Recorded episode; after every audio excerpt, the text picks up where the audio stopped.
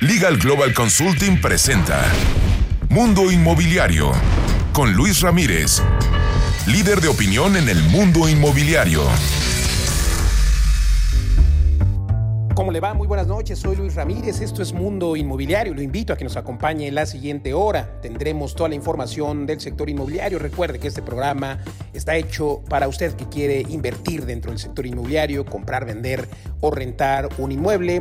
Los saludo desde la Ciudad de México, desde donde transmitimos este programa por frecuencia modulada a toda la República Mexicana y también a través del canal 3.4 de televisión imagen multicast. Le cuento, le cuento que esta noche, además, ya le decía yo de todas las noticias, de inversión. Estaremos conversando con Antonio del Valle, presidente del Consejo de Negocios de México. También estará con nosotros Enrique Margain Pitman, director ejecutivo de crédito hipotecario de HSBC. Fernando Sotogeico, conductor de este programa. También estará, usted conoce esta sección, termómetro inmobiliario. Fernando Sotogey, director general de Tu Hipoteca Fácil. Por cierto, Tu Hipoteca Fácil, la mejor opción para adquirir un crédito hipotecario en esta época, en esta época de oportunidad. Entra ahora a www.tuhipoteca fácil.com. También estaremos conversando con el doctor Fernando Saiz, notario 210 del estado de eh, Sinaloa. Por cierto, mandamos un saludo a las ciudades de Sinaloa que nos escuchan a través de frecuencia modulada y veremos y haremos un análisis del panorama inmobiliario en aquella entidad. Quédese con nosotros. Editorial. Vamos a mi comentario editorial de esta noche de jueves. Y bueno, lo que le adelantaba yo justamente hace ocho días, el jueves pasado aquí en este programa, era que el presidente había tenido la ocurrencia de otorgar créditos para la autoconstrucción en el Infonavit y en el Fobiste con el dinero de los propios trabajadores. Digo, una ocurrencia que pues es válida ya que al parecer pretende reactivar la economía en el sector de la construcción, pero debería hacerse con recursos que no sean de los propios trabajadores. Recordar que tanto el Fobiste como el Infonavit pues eh, lo que hacen prácticamente es administrar los recursos de los derechohabientes y en este contexto pues no, no queda claro la verdadera intención ya que se usan recursos formales, vamos, me refiero a recursos que ya pagaron impuestos, lo que pagaron los propios trabajadores y los patrones se utilizan para que se contrate pues a la informalidad. Por supuesto, no hay nada, no hay nada en contra de los trabajadores de la construcción y mi reconocimiento a, a todos ellos.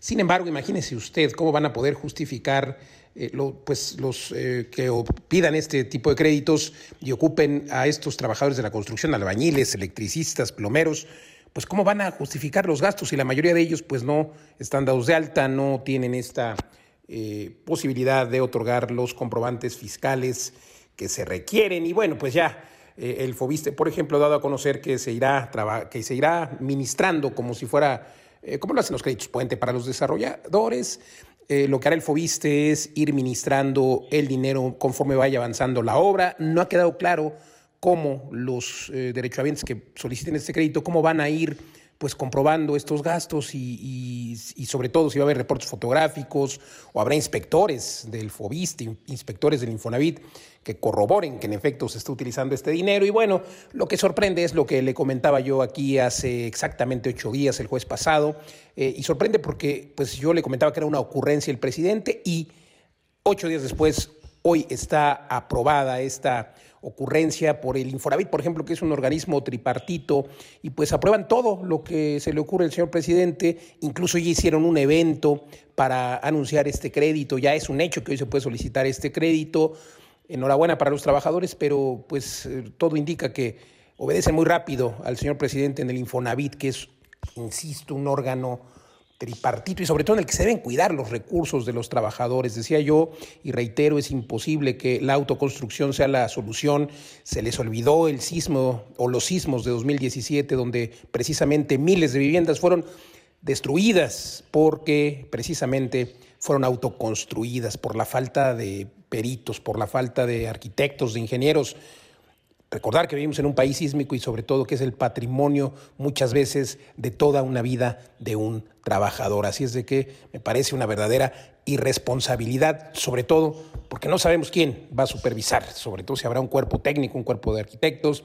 En fin, terrible, terrible. Si de veras querían destrabar el sector inmobiliario, lo que tuvieron o tienen que hacer es dejar de estar clausurando obras y sobre todo revisando los permisos anteriores, que tampoco estoy en contra de eso, pero sí, sí deberían de estar agilizando el otorgamiento de permisos y sobre todo los planes de desarrollo urbano que se requieren en todo el país para dar certidumbre a los desarrolladores. Por eso no hay producto, porque nadie quiere invertir donde hay incertidumbre comentario editorial. Y hablando de reinventarnos en este confinamiento por eh, la cuarentena, por el COVID-19, vale la pena que aproveche usted y se siga reinventando, se siga entrenando. Y es que, como sabe, imparto un entrenamiento que se denomina 15 formas de hacer negocios dentro del mundo inmobiliario. Y este 2020 planteamos el tema innovación y sofisticación inmobiliaria. Y creo que esta pausa nos hace justamente reflexionar acerca de cuáles son los modelos de vivienda. Imagínense, ya le decía yo, las personas que han vivido en esta cuarentena 24 horas en un departamento de 60 metros cuadrados sin un espacio para home office. Entonces tenemos que ser innovadores y saber qué le ofrecemos a un mercado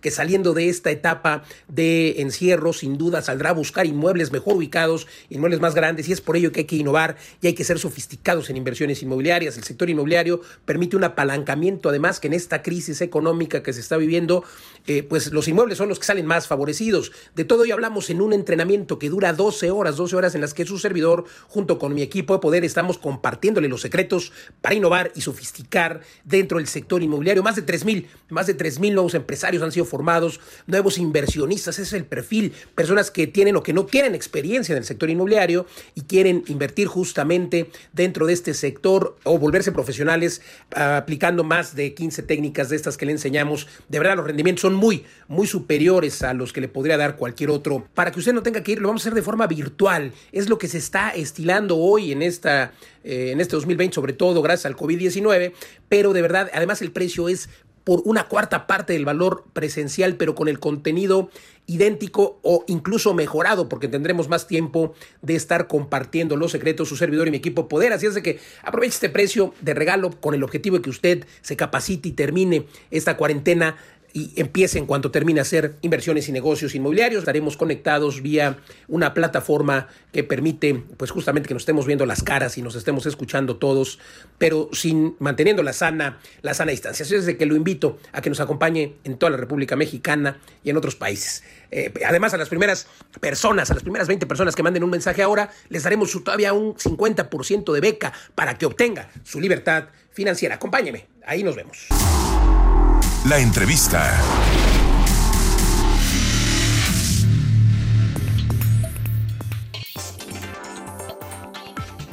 Continuamos en mundo inmobiliario y tengo el privilegio y el enorme gusto de tener a mi amigo Antonio del Valle Perochena.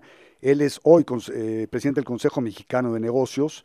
Antonio es responsable de una negociación muy, muy importante que se logró con uh, Bid Invest, este brazo de inversión del Banco Interamericano de Desarrollo, para lograr que se generen líneas de crédito para apoyar a pymes que están vinculadas en la cadena productiva de grandes empresas, para que eh, a través del factoraje, un factoraje anticipado, que voy a pedirle a Toño que nos explique con detalle, se anticipan recursos para que las empresas, ahora que se, se quite el botón de pausa que estamos viviendo por cuestión del COVID-19, puedan tener capital de trabajo. Toño, bienvenido.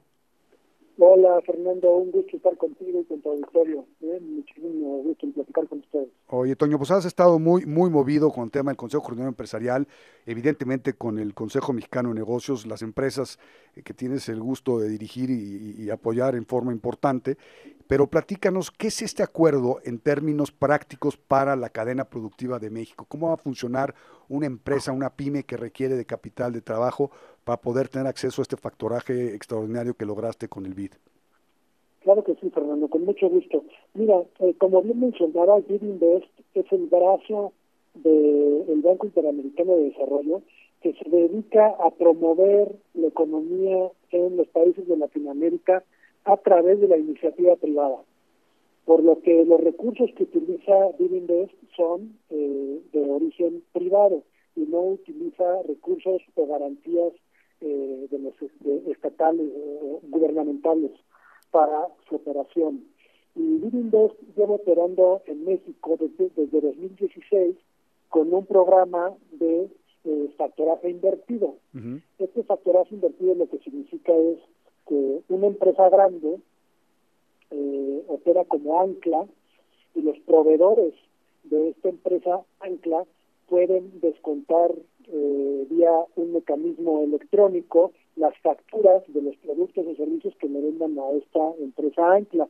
Entonces, en vez de esperar eh, 60 o 90 días, o depende de las políticas de pago de la empresa, pues puede cobrar eh, de contado eh, con una tasa de descuento eh, muy competitiva, una tasa de descuento, cuando decimos que es muy competitiva, es a precios a los que puede acceder dicha empresa grande. No, bueno, eso es maravilloso. Y entonces se la transmite directo a estas eh, pequeñas y medianas empresas. Así funciona a grandes rasgos, es muy similar a cómo operan las cadenas productivas de Nacional Financiera, eh, y venía operándolo así eh, desde 2016 a niveles eh, más modestos.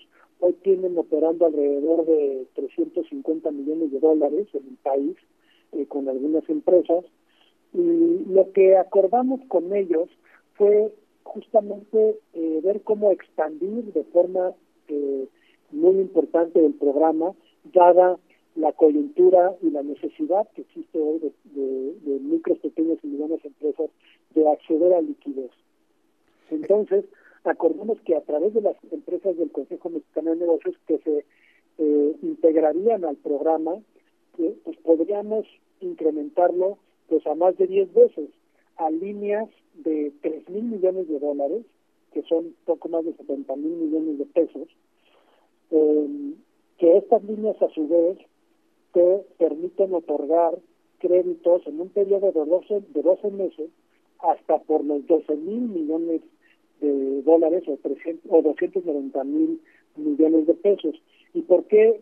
Eh, porque la gente luego no entiende cómo se convierten estos 3 mil millones de líneas en 12 mil millones de no, pues dólares. que la gente de, deja de usarlo, de créditos. ¿no? O sea, es muy Lo fácil. Lo que pasa es que una misma empresa puede utilizar su línea de crédito cuatro veces en el año, porque digamos que toma la primera vez su línea, 90 días después cobra, la vuelve a tomar y así durante el año eh, esa línea la puede utilizar cuatro veces o más. E incluso va a haber empresas cual- que no la utilicen cuatro veces, simple y sencillamente la utilicen una o dos veces para reactivar, digamos, el flujo, es. y eso les va a permitir que otras empresas dentro de la misma cadena entren a generar, este, entren a generar eh, nuevas oportunidades de crédito, y de esa forma se vaya distribuyendo en forma más eh, general, digamos, esta, esta capacidad de, de- de financiar empresas, ¿no? Totalmente. Y bueno, es importante sin duda el, el- la alianza que estamos llevando a cabo entre el Consejo Mexicano y Birinvest, pero lo más interesante de esto es que eh, es, se, se está haciendo en una plataforma abierta, lo cual permite que en el tiempo se vayan integrando más empresas que no necesariamente son del Consejo Mexicano de Negocios y no requieren ser empresas tan grandes, pero sí empresas medianas que también tengan de proveedores a, a micros y pequeñas, eh, y además a otros financiadores como la banca mexicana, inversionistas internacionales, eh, y entonces llevar a una escala todavía Más más, grande. importante este programa. Claro, o sea, podrías incluso abrirla, digamos, a empresas del CCE en algún momento determinado, no solamente, como bien dices, del, del, del Consejo Mexicano de Negocios, ¿no? Así es. Ahora, las líneas son en pesos o dólares, dependiendo la, la necesidad de la empresa. Claro. ¿no? Si la empresa es importadora o exportadora, pues le puede pedir en dólares, si no, le puede pedir en pesos, ¿no? Toño, Eh, platícanos un poquito estas mesas de trabajo donde has estado muy activo eh, del Consejo Coordinador Empresarial, estas iniciativas que junto con la banca, eh, junto con Banco de México se han, se han detonado ante, en mi opinión, esta es la opinión de Fernando Sotojeino, la de Toño del Valle, ante la pasividad del gobierno federal. Platícanos cómo van, cu- cu- cuándo vamos a empezar a ver ya los resultados de este gran trabajo que han hecho, digo tú, junto con otro grupo de importantes personas, Carlos Salazar y, y demás, ¿no?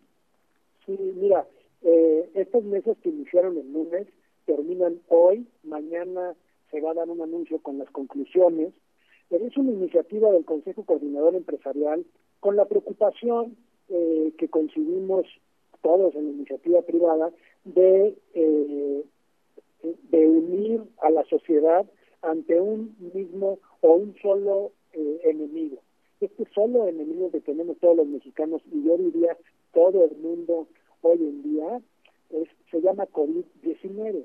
Entonces, si no unimos esfuerzos, todos los mexicanos, del sector que seamos, de la creencia que tengamos, eh, de eh, la inclinación política que, podamos eh, tener, si no nos unimos en eh, tener propuestas en las que coincidamos y actuamos todos en conjunto, pues va a ser muy difícil salir de, esta crisis que sin duda es eh, de salud sanitaria y después de librada la crisis de salud y sanitaria, pues tendremos que luchar con una crisis económica y lo tenemos que hacer todos juntos.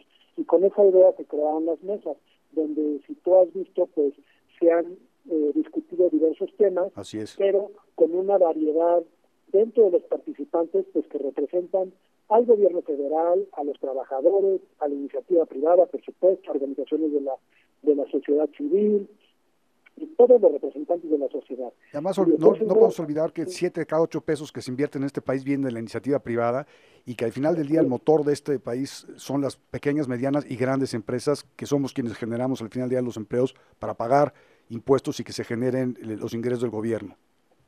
Totalmente, ¿no? Y además no es que existan las empresas grandes contra las chicas o las chicas. Es, todo es una cadena de valor y todos dependemos unos de otros.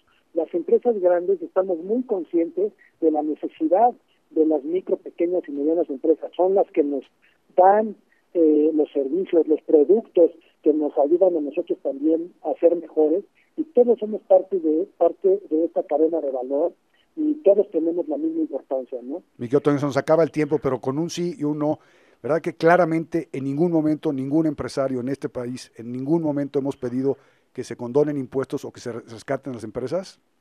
Nunca hemos pedido eso, así es. Muchas gracias, mi querido Toño. Toño es actualmente el presidente del Consejo Mexicano de Negocios. Es una persona extraordinaria, empresario muy capaz, con una familia con una trascendencia importantísima en México. Gracias, Toño, por estar con nosotros y dejarnos estas cosas con total claridad. Gracias a ti, Fernando. Un abrazo. Gracias. Continuamos el mundo inmobiliario. Estás escuchando Mundo Inmobiliario con Luis Ramírez, experto en negocios inmobiliarios. Regresamos.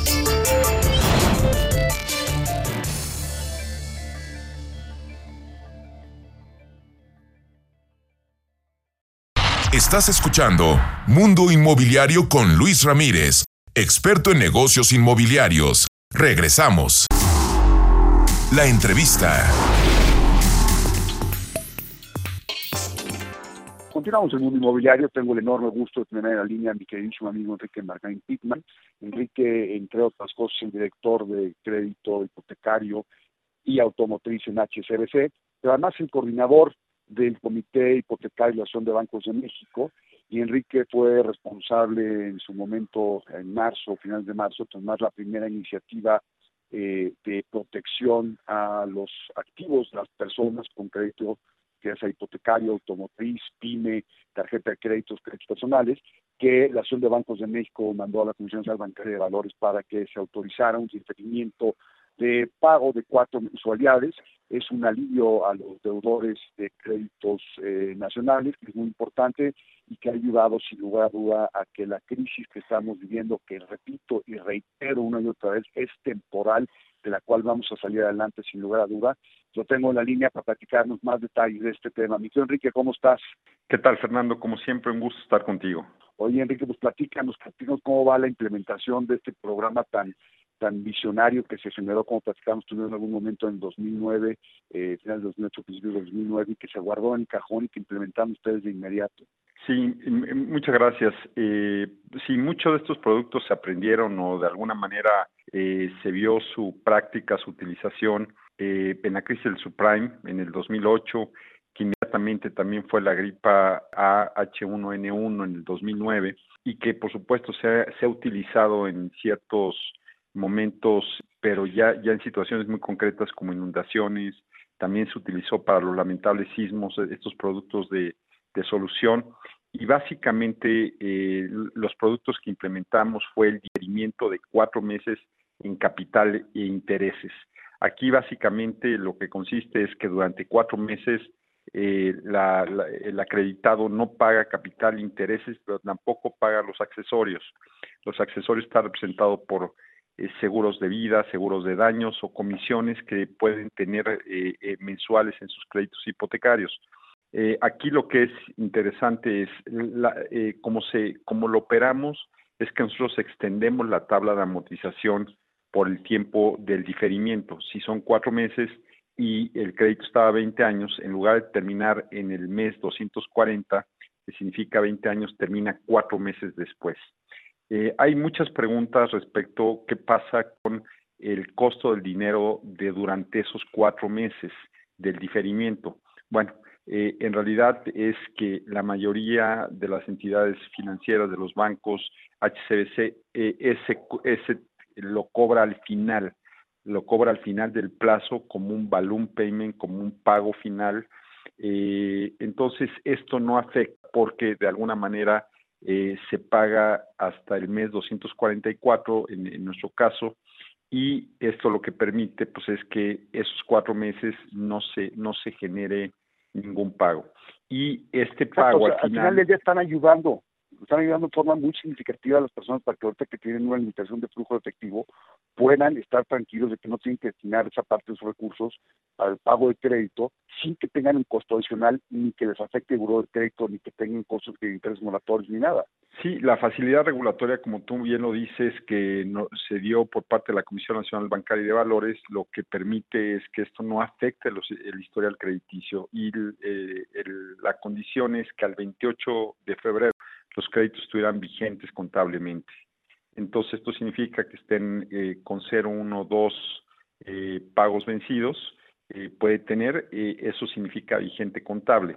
Y hay, y hay otro tema que me gustaría comentar. Nosotros sacamos un esquema adicional a este del diferimiento, que es el más utilizado, que es un esquema donde se reduce la mensualidad en un 50% eh, durante seis meses. Pero aquí lo que hacemos es prácticamente nosotros condonamos el 50% restante. Si una persona paga, paga 10 mil pesos de mensualidad, ahora con este esquema solo va a pagar 5 mil.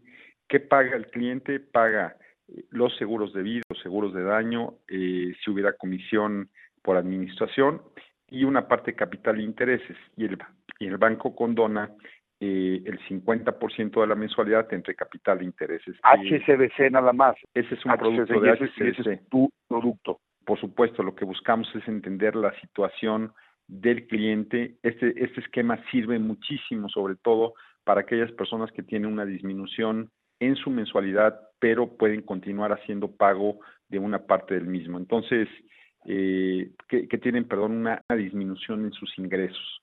Entonces, eh, e, este esquema también nos ha funcionado perfectamente bien. Eh, ayuda muchísimo para poder continuar haciendo el pago del crédito hipotecario, seguir amortizándolo durante ese periodo, pero con una disminución significativa en el pago de la mensualidad del crédito. Y si me permites, eh, estos, estos ambos, ambos esquemas, tanto el diferimiento de cuatro meses como el tema de la reducción de la mensualidad al 50% por seis meses, en un momento dado se puede, eh, se puede complementar con un tema de ampliación de plazo. La ampliación de plazo, como tú lo sabes, es se extiende el plazo del crédito, lo que permite es la reducción de mensualidad y esto aplica sobre todo pues cuando hay situaciones donde el cambio en los ingresos se produce de manera permanente. ¿Qué significa? Pues que difícilmente vas a volver a tener los niveles de ingreso que tenías antes de la, de la pandemia del COVID-19 y lo que buscas es la ampliación eh, del plazo para reducir durante toda la vida del crédito la mensualidad. Entonces creo que hay muchas, muchas alternativas para poder también generar en muchas ocasiones, en casos especiales, trajes a la medida de los clientes. No, no es muchísimo, es, realmente extraordinario porque además fue una iniciativa, la primera iniciativa que se dio en el país para ayudar a las personas, lo cual eh, habla muchísimo del nivel de preparación que tiene la ABM en los bancos y en particular HCLC en tu caso de, implementar este tipo de, ayudas. Pero lo más importante ahorita que sea que en los comentarios de que es, hay mucho nerviosismo, lo cual entiendo, pero tenemos que entender que esto es una pandemia, es una crisis económica temporal y que la gente está muy nerviosa y lo que quisiera es que les explicaras que los bancos en México continúan comprometidos con la inversión en México, continúan originando créditos de todo tipo y eso es algo que los bancos sí van a tomar ciertas medidas, precauciones de riesgo de análisis un poco más finas pero al final del día siguen comprometidos con el sector inmobiliario con, con los créditos hipotecarios de las personas que quieran comprar sus casas, departamentos, construir y demás, yendo hacia adelante. Sí, lo, lo, comentas muy bien. El crédito hipotecario sigue abierto, la llave del crédito sigue abierto. Eh, nosotros inclusive hoy día tenemos una promoción donde no cobramos avalúos ni comisiones de apertura eh, para dar facilidades a las personas, a las familias que quieran contratar un crédito.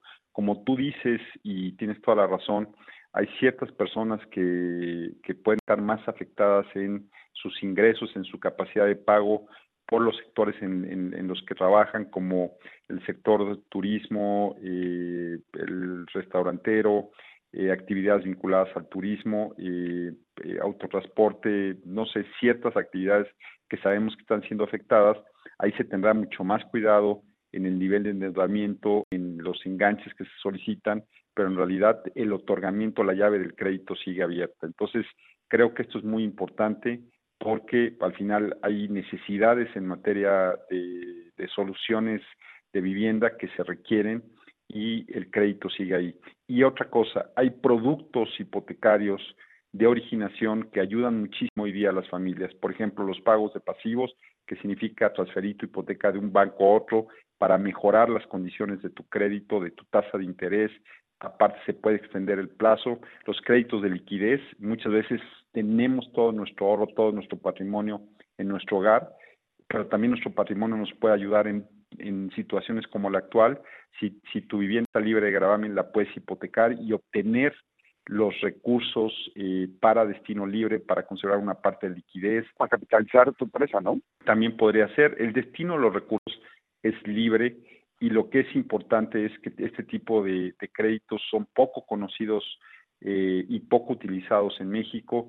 Eh, yo te diría de 195 mil millones que se dieron de créditos hipotecarios el, año pasado por parte de la banca, solo 7 mil 500 se orientaron a o se solicitaron en, créditos de liquidez, una muy pequeña parte, eh, pero yo creo que hay un gran potencial de utilización de este producto y sobre todo que las tasas de interés son, son, son bajas, están entre 13 y 14%, eh, aquí sí genera IVA los intereses y eh, yo diría es un, es un producto que se puede manejar a 10, 15 años, entonces da la facilidad de tener un pago mensual muy, muy económica para las gentes que tienen eh, capacidad de pago se nos acaba el tiempo, mi querido Enrique, pero te agradezco muchísimo que hayas estado con nosotros.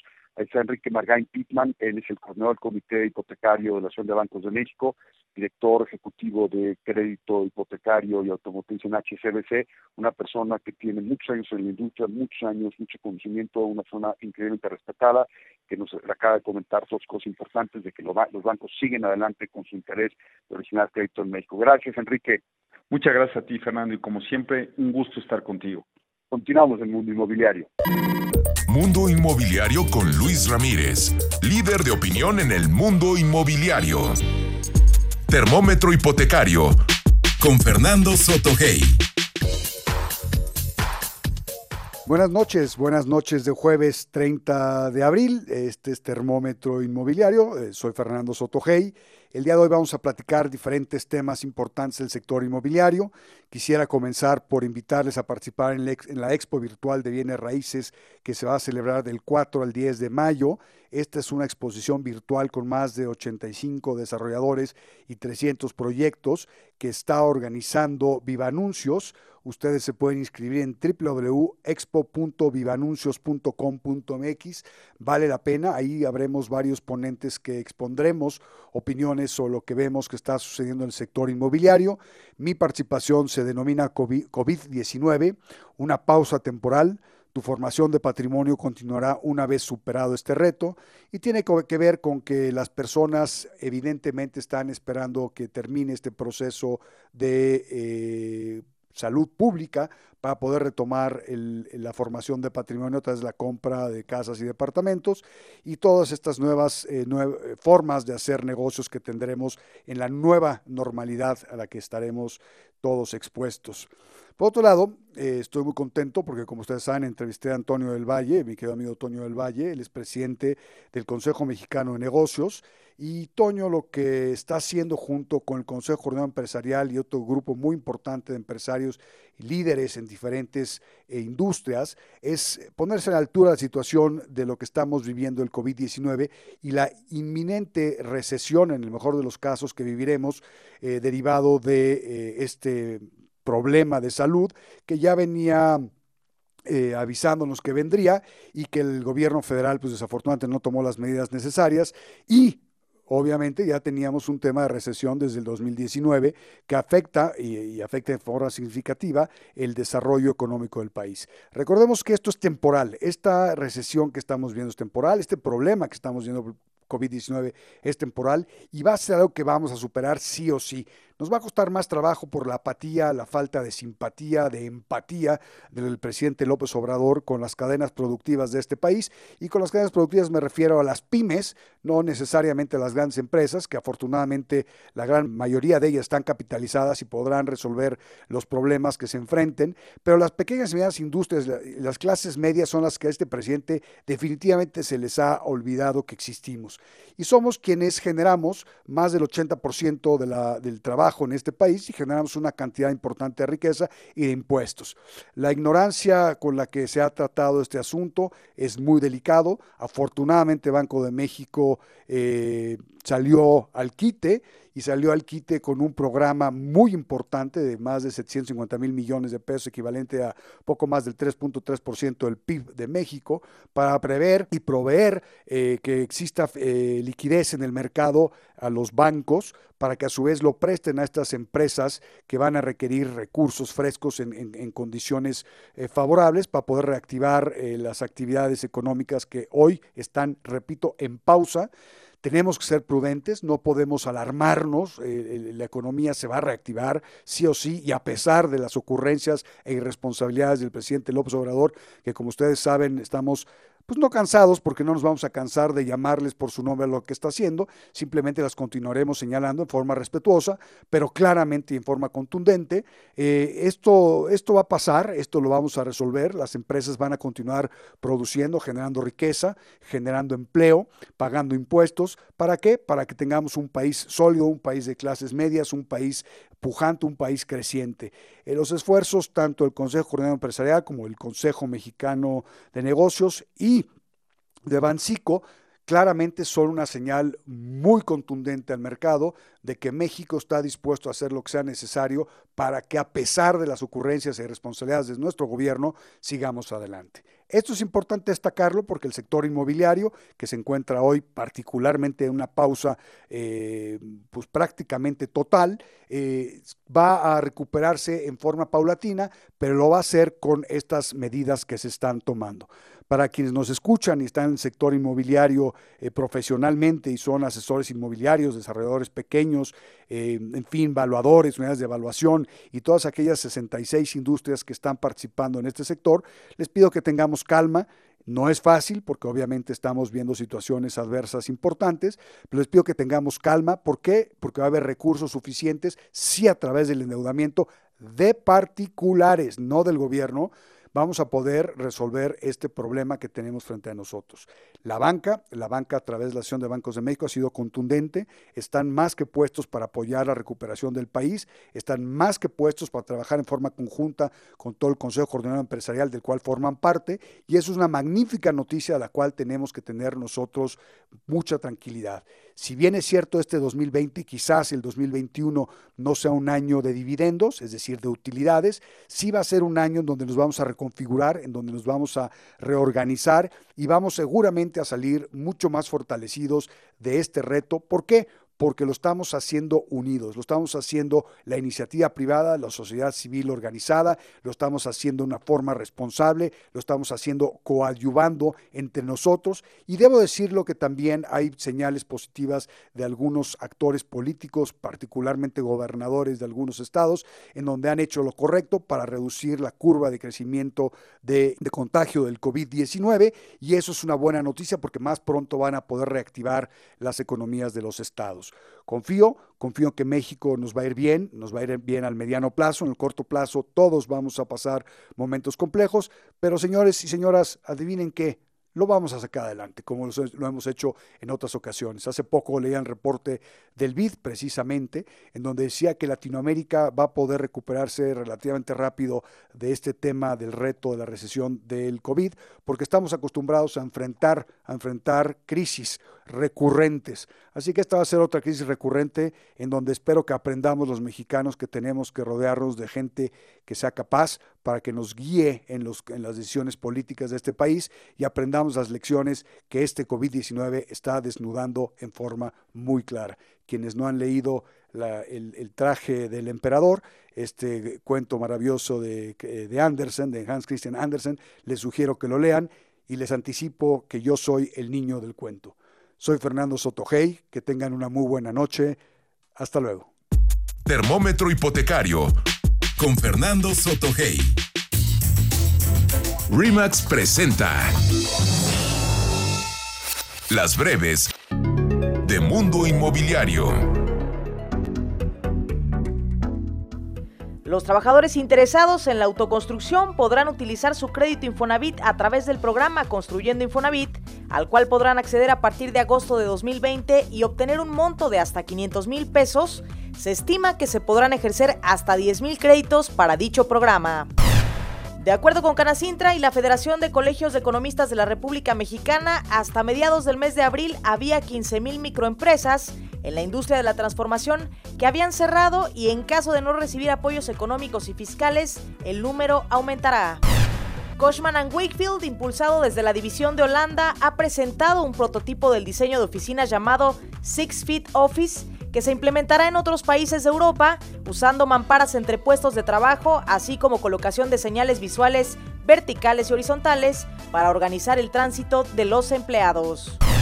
En 2019 en España se efectuaron 500.000 transacciones de viviendas y este año se espera una caída de 15 a 25%, de acuerdo con datos de Ferran Font, director de estudios del portal pisos.com, y según datos del Banco de España, el precio caería entre 6.6 y 13.6%. De acuerdo con Ariane Ortiz, VP Senior Analyst de Moody's, detalló que México tiene tres características para mantener la calidad crediticia.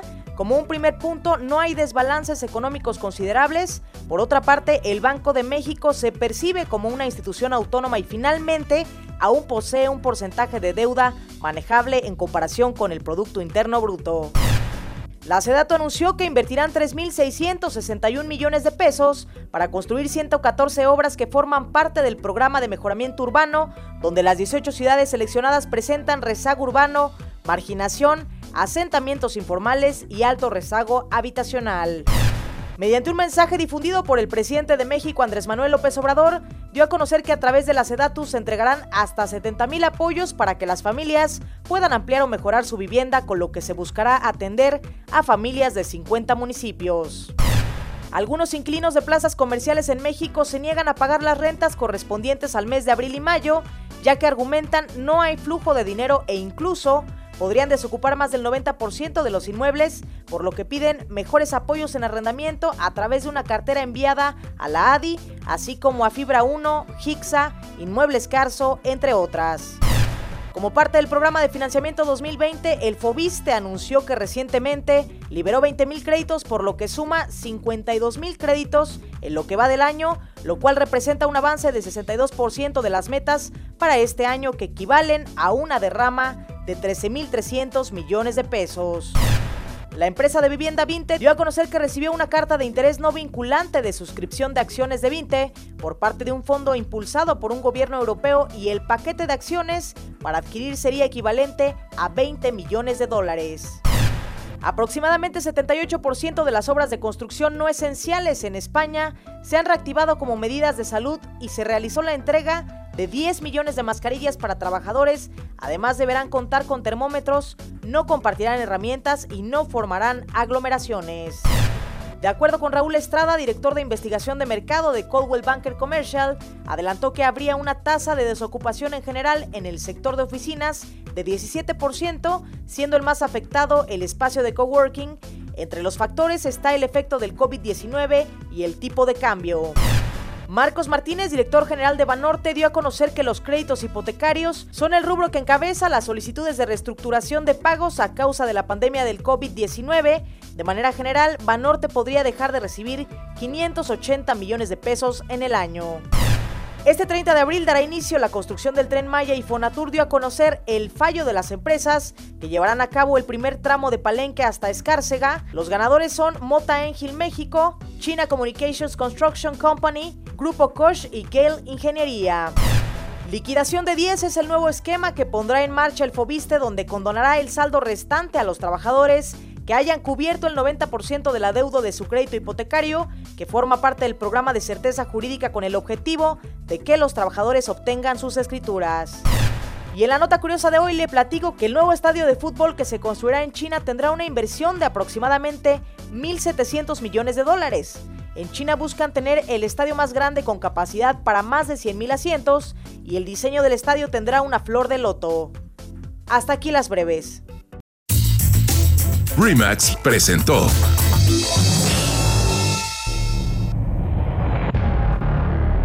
Estás escuchando Mundo Inmobiliario con Luis Ramírez, experto en negocios inmobiliarios. Regresamos.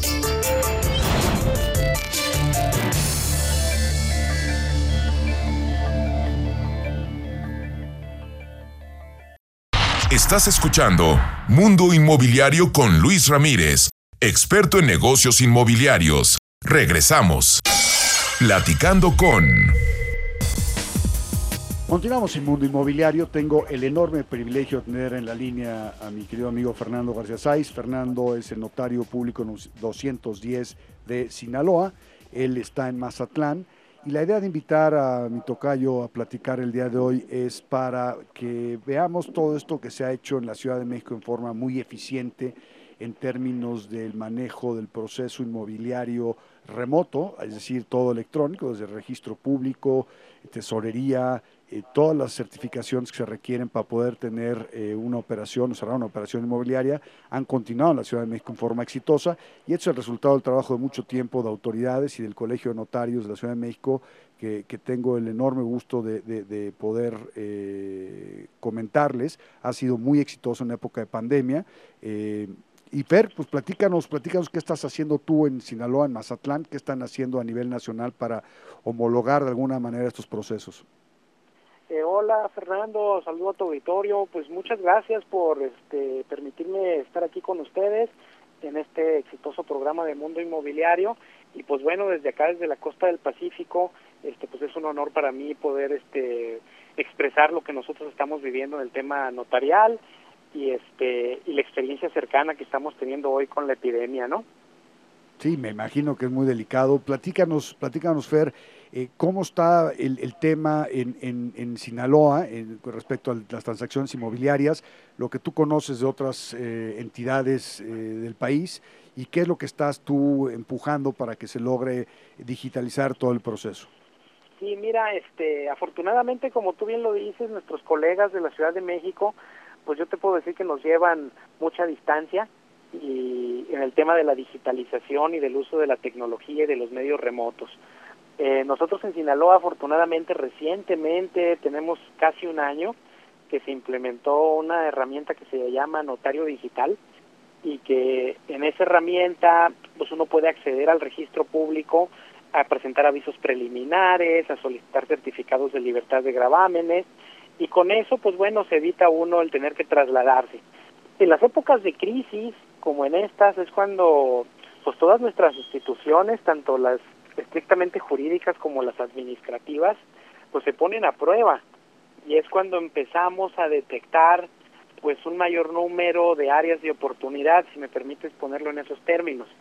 Eh, vemos que hoy por hoy la herramienta que se está utilizando es una herramienta pues que sí tiene ciertas insuficiencias en la medida en que por lo novedoso y a lo mejor por la falta de exhaustividad en su momento pues está está presentando digamos ahorita pues algunas fallas importantes no si a eso lo vinculas con que pues la herramienta necesita a un ser humano que la retroalimente tanto del lado de las notarías como del lado de la administración pública y que desde el lado de la administración pública puede estar pasando que funcionarios eh, como luego los tenemos sindicalizados o no sindicalizados, que derivado de la contingencia no están yendo a las oficinas de manera regular, pues de muy poco sirve o de muy poca utilidad sirve tener estas herramientas, digamos, tecnológicas cuando no hay quien les dé input, ¿no? Claro, claro, es, importantísimo el, ser ambiciosos y procurar alcanzar el nivel de desarrollo que se ha tenido en todas estas plataformas en la Ciudad de México. Sí, ah, y luego, eh, adicionalmente, nosotros los notarios, nosotros tenemos dos tipos de clientes digamos, los clientes que vienen a tu notaría y con los que firmas y después de un proceso te relacionas con diversas autoridades, concretamente nosotros, previo a la autorización de un instrumento notarial, pues tenemos que pasar por registro público, por catastro, por el municipio para el pago del impuesto sobre adquisiciones de inmueble y una vez que está pagado el impuesto regresar al registro público. Digamos que es un proceso medio circular y revolvente en el cual desde el inicio nosotros tenemos la necesidad de estar con el cliente. Hay otros lugares y otros países, y concretamente me refiero a lo que están haciendo nuestros este, colegas notarios en España, que hoy por hoy ya se puede dictar hasta un testamento a teledistancia, como le llaman ellos, ¿no? Nosotros seguimos operando a nivel nacional, esto sí te lo digo, que es en todo el país, con un marco jurídico de tinte medio medieval, con necesidades sociales del siglo XXI, ¿no? Qué barbaridad. Qué manera, qué manera tan elegante de, decirlo. Sí, entonces yo necesito forzosamente cerciorarme de la existencia y de la identidad de quien firma y hoy por hoy yo no pudiera estar utilizando los medios tecnológicos para evitar que el señor de 65 años que tiene pues alguna vulnerabilidad especial derivado de la crisis, yo no pudiera tener con él una plática vía, por decir, FaceTime y cerciorarme de que él está manifestando algo, porque el derecho que tenemos no está pensado para resolver ese tipo de problemas, está pensado para que el cliente vaya a la notaría. Y es lo que tenemos que pensar ahora, ¿no? Tocayo, precisamente, como decía Ponciano López Juárez, que es el presidente de, de, los notarios de la Ciudad de México, pues son oportunidades que se, que se dieron en su momento, que se vieron y que se invirtió, que se que se desarrolló todo el protocolo, todo el desarrollo tecnológico para situaciones de hacerlo más ágil el proceso, como tú lo estás diciendo ahorita, pero también para momentos catastróficos como los que estamos viviendo ahorita, que se pueda seguir de alguna manera la economía de alguna manera moviendo, ¿no? Entonces, creo que, creo que es una gran oportunidad y estoy seguro que estando tú eh, inmerso en este tema, que además le sabes bien a la tecnología, seguramente van a lograr que pronto a nivel nacional podamos tener este, registros públicos y todos los procesos inmobiliarios, digamos, transacciones inmobiliarias electrónicos y como dices tú, la certificación de personas. Fíjate que nosotros en Mazatlán tenemos una peculiaridad, hacemos muchas operaciones con extranjeros. Yo ahorita en la notaría tengo algunas operaciones con residentes canadienses o con estadounidenses que ahorita no pueden salir de sus países y ellos ya sea que estén adquiriendo derechos fideicomisarios o cediéndolos o haciendo alguna modificación a sus fideicomisos y no pueden salir y no pueden viajar y no tenemos manera, porque tampoco quieren salir ellos de su casa ya para ir a hacer un poder y nombrar un apoderado acá y mandármelo por estafeta, por DHL o FedEx, por, por quien sea. No podemos cerrar operaciones que se quedaron pendientes por falta de presencia física del extranjero, aunado a una disposición de la ley migratoria que nosotros tenemos que hacer constar y revisar la legal estancia o internamiento del extranjero en el país. Pues ahí está un área, ahí está un área, Sí, hay, perdón que se nos acaba el tiempo, mi querido Fer, pero hay un área de oportunidad muy importante. Eh, ¿Dónde te encuentran, por favor? ¿Dónde te encuentran? Pues mira, estamos en Mazatlán, Sinaloa. Este, pues mi, sitio es garciasais.com.mx. Ahí nos pueden visitar y de ahí podemos iniciar un contacto, ¿no? Pero acá estamos a la orden en las redes sociales, pues ahí me pueden buscar y ahí van a encontrar muchas cosas buenas y algunas no tan buenas. No, sin duda yo recomiendo plenamente que utilicen los servicios de la notaría que encabeza Fernando, porque es una persona de primera en todos sentidos, Fernando García Sáiz, notario 210 de la ciudad de Mazatlán, en Sinaloa. Espero pronto pueda resumir tus actividades o restablecer tus actividades al 100%. Te agradezco mucho que hayas estado con nosotros, Fer. Gracias, un saludo. Mundo Inmobiliario con Luis Ramírez, líder de opinión en el mundo inmobiliario. Inmobiliarias recomendadas.